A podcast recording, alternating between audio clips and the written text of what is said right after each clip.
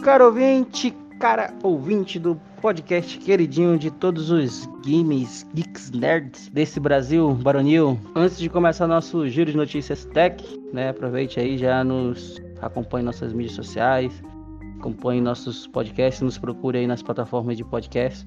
Bate furado. E para começar, nossa, nosso grande giro aqui nesse momento, estamos aqui eu, Thomas, Fink, Dark Rise e Tio Gamer. E para nosso giro tech, primeira notícia que eu vos trago: segredo de Windows 95 é revelado após 25 anos.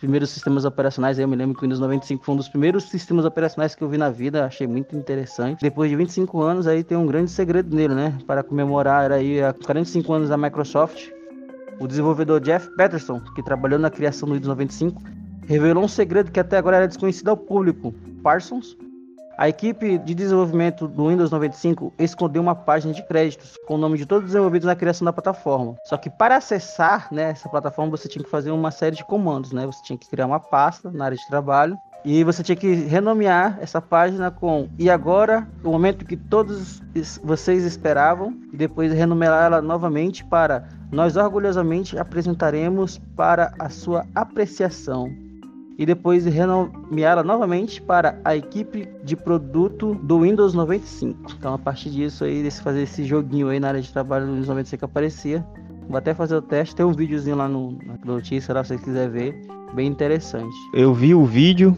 acho que esse negócio aí era muito fácil de fazer, não sei como é que eu que eu nunca fiz antes. Mas brincadeiras à parte, pelo amor de Deus, né? O brasileiro não quer descobrir isso, porque tem vírgula, tem ponto de exclamação. O brasileiro nem sabe mais o que, é isso, né? Na verdade, quando você tá, você tá teclando na internet, você não sabe mais o que são essas coisas. E aí era realmente alguns textos bem elaborados ali, né?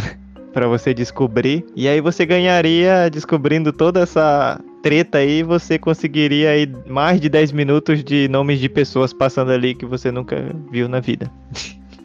E nem se importa. E parece. E até acho que até no Paint faz uma apresentação melhor do que aquela lá, hein? Mas foi nos 95 naquele tempo, isso era. Depois de tanta treta aí, não é à toa que 25 anos depois eles tiveram que revelar, né? Nenhum, nenhum hacker aí perdeu a sua preciosidade de tempo tentando fazer esse negócio aí. Era mais fácil burlar algum, a senha de alguém e roubar o dinheiro, né? Do que ficar procurando essa. essa artimanha aí no Windows 95, né? Meu Deus. Eu, o vídeo é interessante mesmo, né? E aí você que tá com a paciência pode assistir ali. Eu acelerei logo o vídeo, né? Pra ver o que, que aconteceu ali. E realmente é surpreendente o negócio. O cara cria uma pasta, renomeia ela umas três vezes ali, aí sai os créditos ali com o nome das pessoas e tudo. Bacana, bacana. Acho pra ver, né, como são as coisas, né? 25 anos depois revelam isso daí que nunca nem tinha, nunca nem tinha ouvido notícia sobre isso. Interessante.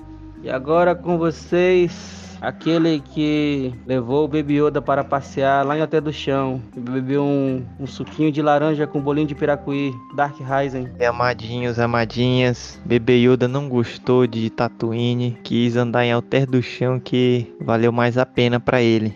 E hoje eu trago para vocês três notícias. São chatas, mas são interessantes. Bem, a primeira notícia é um pouco chata realmente. Se trata da de uma notícia importante, que é a compra da ARM ou ARM pela Nvidia por uma bagatela ali de 40 bilhões de dólares. Então nós tivemos uma aquisição recorde para o futuro da tecnologia e para a inteligência artificial é realmente um grande destaque aí essa compra. É claro que eles fizeram um anúncio agora, a Nvidia é, fez o anúncio agora de que fechou a compra, mas eles ainda vão estar ali em conversas, negociações. É, com certeza é, vão ter é, em vários países, em várias organizações ali, uma investigação sobre a Nvidia, né? É uma grande aquisição e que faz um, uma, uma, uma empresa gigantesca e com um monopólio de alguns tipos de tecnologia. E a ARM ela produz ali é, a arquitetura desse, de, de, desses, de chips que são é, amplamente é, utilizados em smartphones, né, principalmente, mas nesses dispositivos móveis que usam é, baixa energia.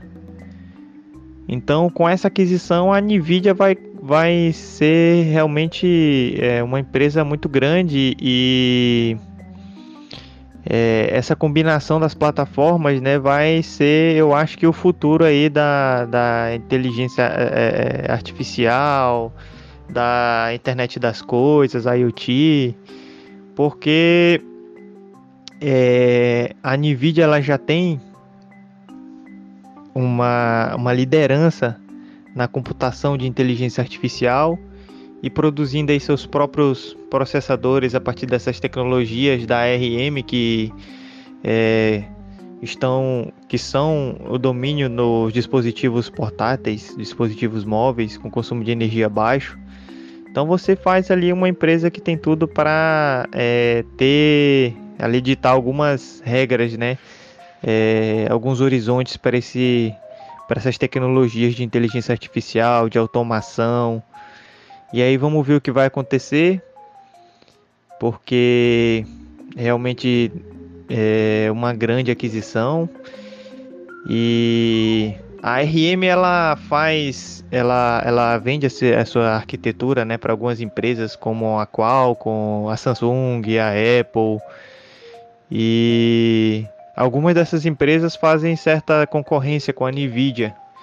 Então a gente vai vai ter que ver o que, que vai acontecer, como é que isso vai ficar. Mas é realmente uma das notícias que permearam em todos os sites de tecnologia, porque é um, um grande feito, né? Então, é, isso aí vai ditar algum, algumas mudanças aí para o futuro dessas organizações de tecnologia. Então, todos o, a maioria dos nossos celulares, eles com certeza têm que você tem aí no seu bolso, que você tem aí na sua mão, eles têm essa tecnologia de é, no, do processador ARM, o ARM, e com essa aquisição bilionária aí, você, a gente vai ter algumas mudanças para o futuro. Qual foi o valor mesmo aí? 40 bilhões de dólares. Ah, ela vendendo mais três placas novas dela, ela já consegue esse valor aí. é, então vamos ver o que, que vai acontecer, mas é uma aquisição de peso e e, bem, nós como consumidores esperamos que é, as coisas melhorem, o preço baixe e essa é a nossa ideia, né? Mas é, vai ser realmente algo, vai trazer algumas, algumas disputas aí. Bora ver o que, que vai acontecer. Essa é a primeira notícia que eu trago hoje. Eu vejo que é uma, uma atitude ousada na Nvidia, né? Ela, acho que ela está querendo expandir aí o seu, seu espaço, principalmente em relação a esse, esse, essa gama grande que nós temos, né, que é o mercado mobile. Eu vejo que que essa aquisição dela vai fazer com que ela é, eu acho que ela vai tentar aí emplacar o seu próprio dispositivo, né, com toda a tecnologia de ponta que ela possui, principalmente nas partes de chips, né? Eu creio eu que ela vai lançar algo aí para a gente ficar atento, né? A tecnologia é bem interessante mesmo aí que ela pode fazer agora com essa aquisição dessa empresa. Segunda notícia que eu trago para nos deleitarmos hoje é o óculos de realidade virtual que se chama Oculus Quest 2. É, ele é de propriedade do Facebook, inclusive para a gente é, utilizar ele, vamos precisar fazer o login com a nossa conta do Facebook. E é um óculos que impressiona, com traz uma boa qualidade. E aparentemente a gente vai ver 4K ali a partir do, da sua lente, que seria mais ou menos 2K por olho, mais ou menos. E ele vai ter versões com até 6 GB de memória RAM e com até 256 GB de armazenamento. Ele tem ali também uns controles que você, ele consegue fazer o rastreamento das mãos, pelo menos na primeira versão, e parece que talvez nessa segunda versão ele consiga fazer esse rastreamento mesmo sem usar os controladorzinhos nas mãos. Bora ver o que, que vai acontecer. Eu vi assim é, alguma, alguns vídeos sobre o primeiro óculos e realmente ele é impressionante porque você não necessita ter um aparelho complexo, um computador, um console para poder utilizar o óculos. Você já tem jogos, programas que são feitos para esse tipo de aparelho e você pode estar tá em qualquer lugar e botar ali ele e começar a jogar, né? Sendo que você não vai precisar de um PlayStation 4, um PlayStation 5, de um computador gamer. Então impressiona pelo que a gente tem visto assim é, de algumas tecnologias, né? Essa de realidade virtual, ela, eu acho que ela vai chegar também é, de uma forma é, impressionante que vai monopolizar. Eu acho que no futuro, talvez quando eles adequarem mais, eu vi assim nos vídeos quando falam do primeiro desse primeiro óculos de realidade virtual, vi, ele tem um certo peso na frente. Talvez eles tenham conseguido equilibrar agora você fica com a marca na testa ali, né, que fica te pressionando. Então, claro que isso tudo vai sendo melhorado, né? Mas quando você é, fica ali no óculos, que tá, seus olhos estão vendo aquela, aquela, tendo aquela visão você está imerso naquele jogo, então esse ali te conquista de uma maneira mais interessante. Inclusive, eh, nesse óculos você pode dar passos para frente e para trás e ele vai reconhecer que você está andando e vai te mostrar a visão como se você estivesse andando mesmo. Então, realmente é, é, impressiona. Se a gente juntar, por exemplo, esse óculos com o que a gente falou no episódio eh, anterior sobre game, eh, games, a gente juntar esse óculos com um xCloud da vida, por exemplo, um streamer de jogos Aí você tem quase a perfeição ali, né? Você vai estar tá imerso naquele jogo, tendo uma internet, você tendo uma internet boa, você vai poder jogar vários jogos da nova geração com qualidade impressionante. Então, eu acho que se conseguir juntar esses dois tipos de tecnologia, a gente vai é, dar uma, um pulo grande sobre é, os jogos que a gente tem hoje, né? Porque você assistir na TV é legal, mas você tá ali imerso como se estivesse dentro do jogo é mais incrível, né? Se você conseguir fazer isso com jogos de grande qualidade através, por exemplo, do streamer de game, então você chega ali quase na perfeição, né? Você vai estar tá muito imerso dentro daquele jogo, vai ser uma coisa magnífica, né? Mas isso aqui eu tô fazendo um exercício de imaginação, né? Pensando aí o que, que pode vir, o que, que pode ser. Só que impressiona esse Oculus Quest 2. Eu acho que fiquei até com vontade de de testar, de comprar, de ver como é que funciona, se ele é bom mesmo, se dá para assistir um filme, por exemplo, ali dentro. Algumas pessoas falam que assistir filme pelo óculos não é tão bacana, já que ele tem é uma bateria que não dura tanto tempo. E aí você tem que ficar carregando, e, e aí tipo, você quer jogar e você quer assistir filme, então você tem que mesclando ali, né? Nos óculos anterior, anteriores, a qualidade ali da, da projeção, porque você projeta ali dentro como se fosse uma tela de cinema, alguma coisa, como se você estivesse dentro do cinema, né? Você fica vendo na sua frente uma tela imensa assim, né? Só que alguns usuários falaram que nas versões anteriores a qualidade não ficava lá essas coisas, mas com certeza eles devem ter aumentado aí, se a gente conseguir ver é, em 2K por, em cada olho, acho que a qualidade deve ser realmente muito boa, né? Sem serrilhado, sem nada. Então vamos esperar para ver. Foi um, um, comercial que foi vazado sobre esse óculos.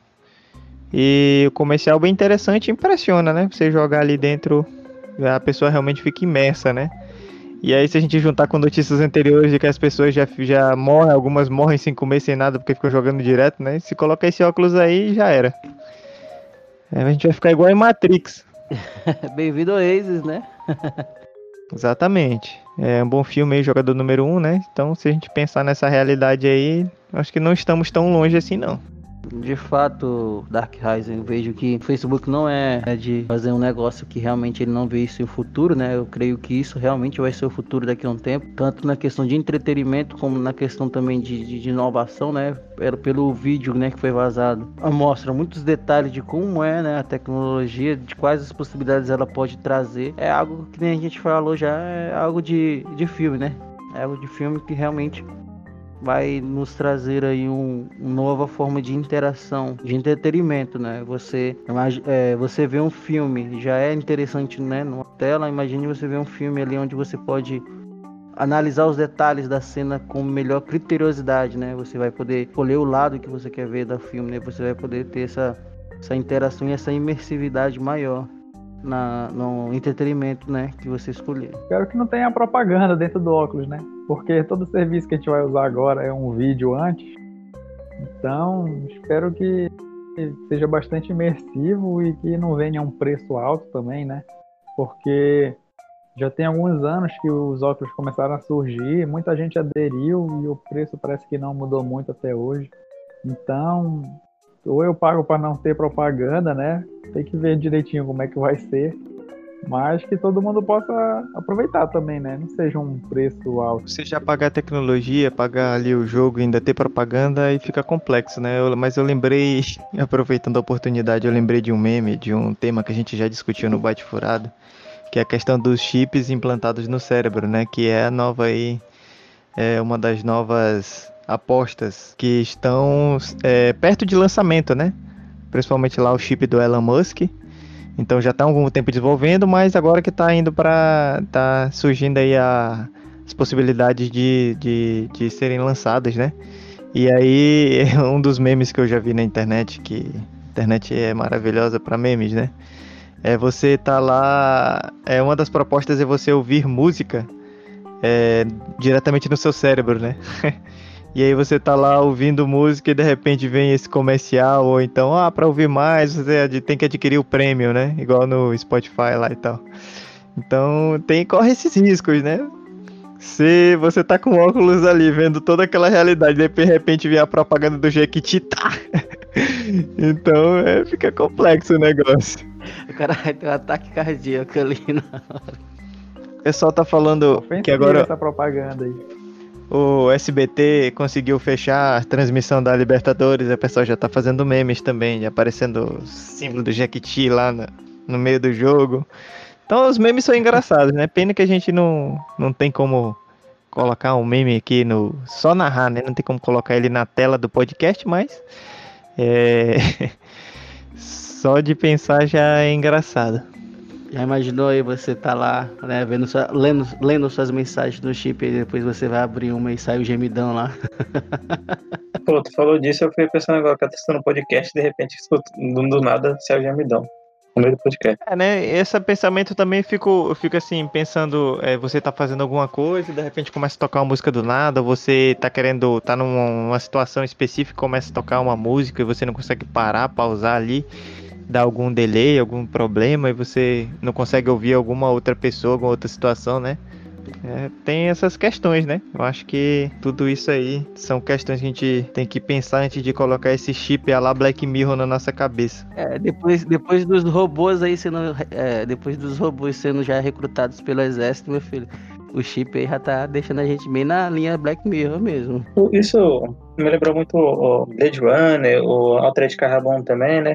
Que eles estão lá andando pela cidade e tem aquele monte de é, hologramas e tudo mais rodando assim, passando por cima, e às vezes aparece na frente da pessoa, falando com a pessoa e a pessoa tem que passar por dentro do holograma. e É uma poluição visual do caralho. Falando na teoria de Carbon, aqui eu deixo minha decepção por terem cancelado a série. Então, amados bytes, lovers e amadas, vamos para a última notícia de hoje que é sobre a nossa querida, amada e odiada Netflix. A Netflix lançou um filme recentemente chamado que foi traduzido aqui no Brasil para Lindinhas. Então, a Netflix lançou recentemente um filme que traduziram para Lindinhas aqui no Brasil. Um dos cartazes de divulgação do filme mostrava crianças bem novas, né, de 10, 11 anos, poses ali um tanto quanto sexualizadas, né? A gente sabe que hoje nós temos uma guerra ideológica, cultural. Então, não só no Brasil, mas nos Estados Unidos lançaram algumas campanhas é, contra essa nova série. Eu trago essa discussão hoje para a gente pensar um pouco como são as coisas, né? Porque assim, então, é,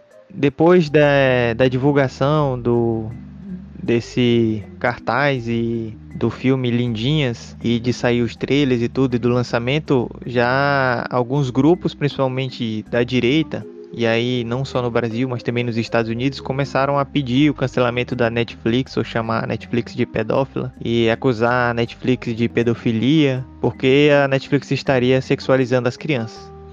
A Netflix tirou o cartaz, né, que ela tinha feito essa primeira divulgação com esse cartaz que realmente não era um bom cartaz. Diz que o filme, na verdade, ele não tem essa característica de sexualização das crianças, mas justamente de, de fazer problematização, a discussão sobre é, como as crianças são sexualizadas, né?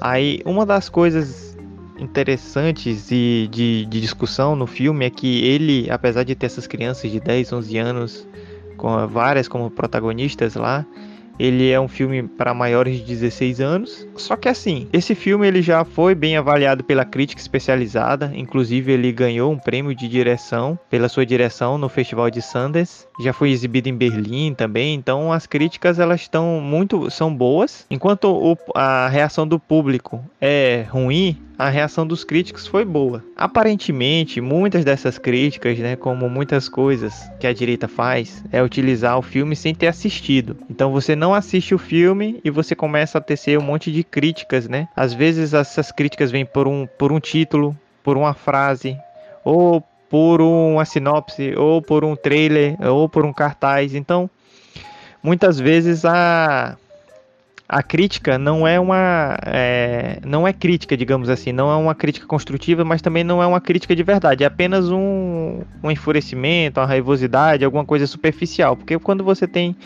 realmente uma verdadeira crítica, você tem um aprofundamento, você sabe sobre o que você está falando e você tem profundidade para acusar ou falar bem daquela coisa que você está fazendo a crítica, que você está fazendo uma análise ali. E as análises elas deviam ter essa ideia da criteriosidade, né?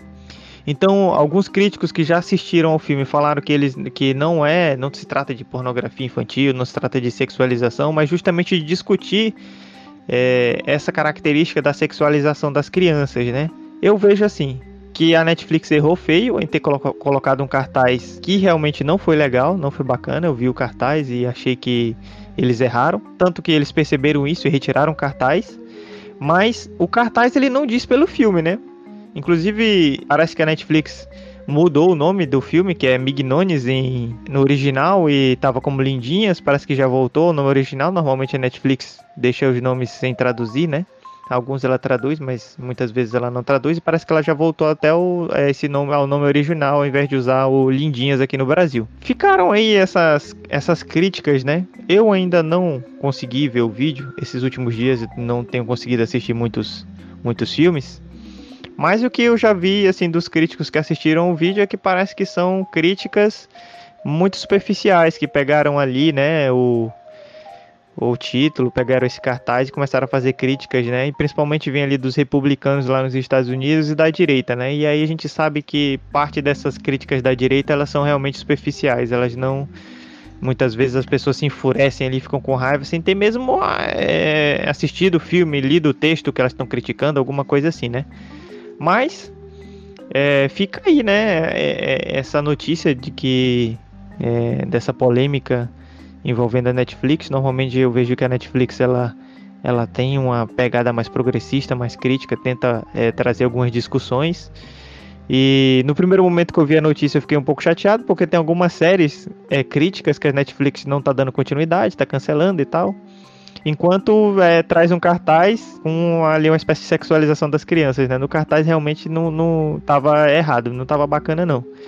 Mas eu tenho que assistir o filme é, para dar uma opinião mais acertada sobre ele. Mas fica aí a discussão, né? Será que realmente tão, são válidas essas críticas? E até que ponto a gente pode. Porque assim, quando a gente vai falar de uma temática é complicado, né? Mesmo é, a gente vai ter que.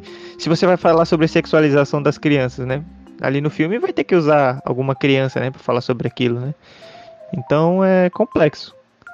Mas eu eu tendo a acreditar que o filme que já foi bem visto, já ganhou até prêmio, ele realmente está sendo explorado mais nesse, nesse, nessa disputa ideológica do que realmente ele tem algum tipo ali de sexualização dessas crianças. Acho que Dark Rising pode até me corrigir se eu estiver errado, que isso tem relação com a pós-verdade, né? Eles analisam as coisas e acham que tem a ver com pedofilia. Aí a partir disso vão fazendo suas teorias sobre esse achismo, aí envolve teorias da conspiração.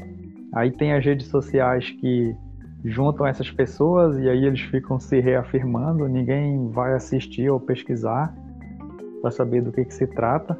E eu penso também que o marketing ele apela às vezes, né? Pegam uma realidade e exageram um pouco para criar polêmica. Porque eu fico imaginando que se você faz um cartaz com o que a gente vê no dia a dia, então não choca ninguém, né? É só um cartaz normal. Sei lá, se a gente na realidade tem muita criança vestida como se fosse adulta e você faz um cartaz delas vestidas de adultos, né? Sem nenhuma posição provocante, como, como aconteceu. Então é só mais um cartaz que passa batido, né? Então foi uma tática infeliz deles, né? Tanto que retiraram. Mas aí fica essa discussão que é interessante mesmo. Isso mesmo, tio Game. Alguém mais, Fink?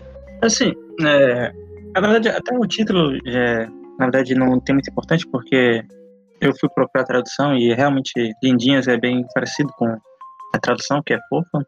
Assim, o cartaz realmente, eu achei, quando eu também vi o cartaz, eu fiquei tipo, por que a Netflix fez isso, né? É, fiquei me perguntando. Mas, assim, analisando pelo que. Ainda não assisti o filme, mas pelo que vi assim, da sinopse, pelo que vi do algumas pessoas falando, a, a, principalmente a diretora falando ali, a, inclusive ela falou que, de certa forma, é baseado em experiências que ela viveu, que é justamente uma crítica, no o filme, justamente uma crítica contrária à sexualização das crianças, né? Ele nos mostra ali que muitas vezes na, na internet e assim, até na própria vida cotidiana, nos traz muito questões de sexualização para poder se tornar mais populares, para ser pessoas melhores, isso torna as pessoas melhores. Inclusive, muitas vezes no, no YouTube, em outras coisas, em outros canais de vídeo, quem, quem mostra mais mais é, acaba ganhando mais acesso e tudo mais. Quem tem mais sexualização ali apresenta mais quadros. É, não seria adultos, né? Seria mais. Seria realmente um conteúdo e mais. É, uma visão carnal. Ui! É, não, não foi muito legal isso. Mas é, apresenta quadros mais sexualizados ali, né? E isso acaba nos influenciando muito as crianças, principalmente, eu acho. Embora influencie muitos adultos também, mas eu acho que as crianças são mais fáceis de serem influenciadas por, por isso, né? Porque elas buscam e elas acreditam né, no que estão vendo ali. São o que ela está aprendendo. Então, eles acabam recebendo uma influência muito maior. Assim, para adultos, geralmente é, é, a gente pode ter uma crítica melhor. Muitos de nós, eu, eu acho, acredito, né?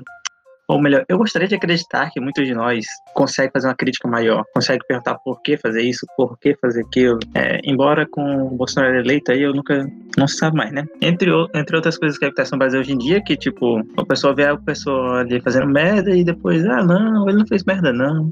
Mas ele fez, ele fez merda, mas era melhor que o outro. É, essas coisas assim me faz duvidar um pouco da, da, da, da, do crescimento, né, das pessoas. Então acho que vai ser, eu acho que a gente vai ter que assistir esse filme, né, Heisen, pra ver como é que vai ser.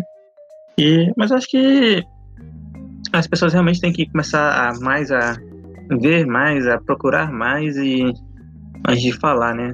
A gente vê hoje em dia a gente vê muito isso de ah, vi uma imagem. A palavra, a palavra seria o preconceito de fato, né? O preconceito na sua essência, né? O preconceito na sua essência, realmente. É, eles vê algo que não gostam ali e nunca se importa. Inclusive, algo que a gente falou muito aqui sobre o The Last of Us também, né? Que tem muito, rolou muito disso no Last of Us 2. Inclusive, a diretora falou também que ela recebeu ali algumas ameaças de morte também por conta desse filme. Então, a gente vê aí que oh, onde está chegando, onde a gente está indo parar, né? É, esses dois casos que a gente já discutiu aqui agora, os produtores ali por trás, os diretores, recebendo ameaças de morte por, por coisas assim que realmente não era, não, não era para ser, né? Não, ninguém merece ser ameaçado de morte por é, se expressar. Hoje em dia, onde iremos parar, né? É, é eu, eu não, não vi muita coisa relacionada ao, ao assunto, né? Mas pelo que já foi colocado, eu vejo que realmente a palavra matriz seria esse, esse, esse, preconceito que deve ser mesmo visto de, de forma criteriosa, né? Realmente, é, muitas, muitos jogadores apenas se, se preocuparam com um conceito que existia no jogo, mas esqueceram do resto, né? Principalmente quando nós falamos de, da parte infantil, às vezes a gente olha esse assunto e fica meio estagnado, mas eu vejo, por exemplo, outros documentários, até séries, até filmes que mostram na própria Netflix que trazem outros conceitos também tão preocupantes quanto esses, né? Como por exemplo um, uma série da Netflix que mostra é, crianças africanas que fazem, são feitas lavagens cerebrais nas crianças para que elas virem verdadeiras máquinas de matar, é, não tem essa repercussão tão grande, né? Como tem algo também que é preocupante. Eu creio que a gente precisa assistir o filme e, e trazer uma para um diálogo bem mais aberto e, e realmente discutir de uma forma mais é, aplicada, né? Eu, eu acho que é isso que deve ser feito. E isso me lembra também um pouco do, desse caso que está acontecendo aqui no Brasil, né? Da menina de 10 anos que foi estuprada e está grávida e ela quer realizar o aborto. Tem um monte de pessoas fazendo protesto para que não realizem o aborto. Às vezes as pessoas ficam mais preparadas com a vida dos outros ali, coisas que não, não atrapalham nada a vida delas e que acabam acabando pelas pessoas. Pois bem, continuando para o nosso momento de recomendações. Sei que vocês gostam dos nossos momentos de recomendações e as nossas recomendações começam aqui comigo. A minha recomendação desse nosso podcast é Carnival Row. É uma história bem interessante, né? Conta ali um pouco de justamente isso que nós acabamos de falar, né? Esses, esses mundos e esses preconceitos que existem aí. Eu achei interessante, bem legal. Só para deixar claro, se alguém gostar da recomendação, fui eu que recomendei pro Thomas, então é uma recomendação indireta minha. Tinhos amadinhas, a minha recomendação de hoje é um podcast sobre política chamado Foro de Teresina. Então esse é um podcast que é da revista Piauí, um podcast progressista, crítico, onde ele é apresentado pelos jornalistas Fernando de Barra e Silva, Malu Gaspar, José Roberto de Toledo e Bernardo, Bernardo Esteves. E eles fazem ali sempre discussões do que aconteceu de mais importante na semana. E esse podcast ele é lançado sempre às, sextas, às sextas-feiras, às 11 horas da manhã. E é uma produção da Rádio Novela. Então fica aí é, esse podcast da revista Piauí chamado Foro de Teresina. E é um podcast muito legal, tem é, uma, são temáticas do que aconteceu no Brasil e no mundo durante a semana, mas principalmente no Brasil, e tenho essa pegada crítica progressista para a gente ficar bem informado, informação de qualidade. E os jornalistas eles são é, têm ali uma afinidade no discurso, mas eles também é, têm algumas discussões ali, algumas divergências. Então é interessante, né? Não é uma coisa assim fechada. É igual o nosso podcast. Bem, minha recomendação de hoje vai ser um filme aí, Contra o Tempo fala sobre um soldado assumir a mente de um homem nos últimos oito minutos de sua vida, antes da explosão de um trem. Sua missão é voltar diversas vezes ao mesmo momento e descobrir quem plantou a bomba e como impedir a tragédia. Como a gente está sempre falando de tecnologias aí, chips mentais e tudo mais, é, gravações, né? Eu acho um filme bem interessante aí, falando um pouco de tecnologia e algumas teorias aí sobre tempo e tudo mais. E tem o Jake Gyllenhaal. Ah, já gostei. Pra quem curte. Então é isso, pessoal. Esse foi o nosso episódio de hoje. Agradecimento especial para Fink, Dark Ryzen, Tio Gamer e, como sempre, pega os mandando seu cosmo aí para nós. Até a próxima e tchau, tchau. Como deve ser. Away and Wakanda Forever. Valeu. Adios. Falou.